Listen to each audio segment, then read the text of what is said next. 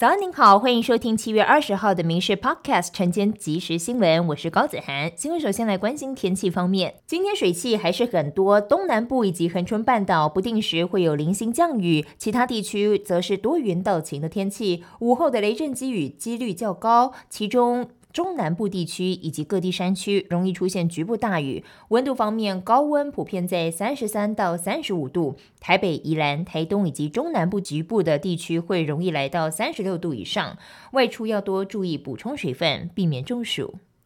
台北木栅动物园的高人气明星马来摩摩克周三经传离世的消息，园方表示，摩克在上周六就开始出现疲惫、腹泻等状况，接连几日的监控之下，最终在周二下午抢救无效，宣告离世。这几天的高温炎热，到底是不是导致马来摩热衰竭死亡的原因，还有待解剖厘清。园方也将择日举办追思会，让更多人一起来向摩克好好道别。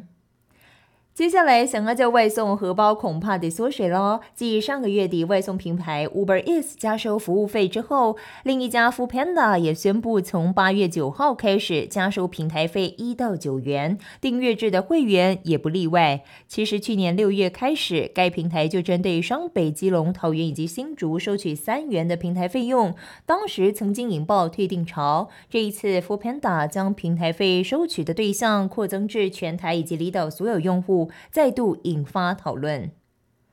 零到六岁国家养教育部长潘文忠表示，公幼平日延托以及寒暑假照顾费用，教育部将和地方政府共同补助，让家长只需要付定额的费用，推估一年需要投入十亿元。预计明年二月开始实施。公幼多半是国小附设，平日下午四点放学，如果延拖到六点，或者是寒暑假期间照顾，由参加的学童均摊教保服务人员的终点费用。高雄市、台南市、新北市、桃园市、台中市、基隆市、新竹县、宜兰县等八个县市，目前已经推动公幼课后留园采定额收费的方式，即使只有一名幼童，也可以开办哦。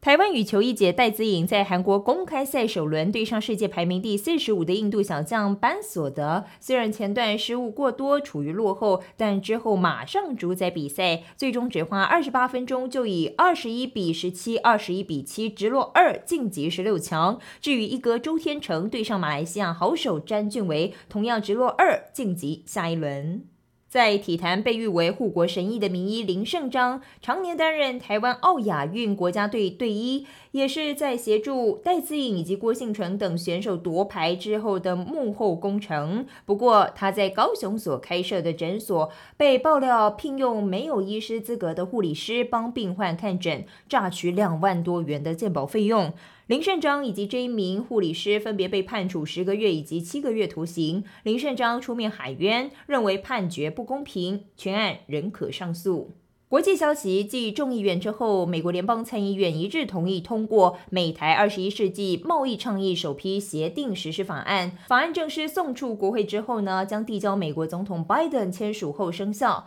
外交部表示，法案立法的进程速度之快，也充分展现出美国国会跨党派议员对美台二十一世纪贸易倡议的高度重视，以及强化台美经贸之间的关系，表达强烈支持。泰国的国会原本要进行总理选举第二轮投票，但在投票之前，宪法法院突然下令冻结前进党党魁皮塔的议员当选资格。国会表决通过，首开先例撤销皮塔的总理提名资格，就连选都不能选。国会场外抗议声浪不断，而前进党痛批这是对手刻意阻挡皮塔出任的恶劣手段。美国股市方面，由于投资人评估最新一轮企业财报，银行股延续涨势，美股主要指数全部收红，道琼中场上扬一百零九点，连续第八个交易日收涨，也是近四年来最长单日连涨纪录，涨幅百分之零点三一。纳斯达克与标普五百涨幅分别是零点零三以及百分之零点二四，费城半导体指数则是下跌百分之一点零六。以上新闻由民事新闻部制作，感谢您的收听。更多新闻内容，敬请锁定下午五点半《民事 Podcast 晚间即时新闻》。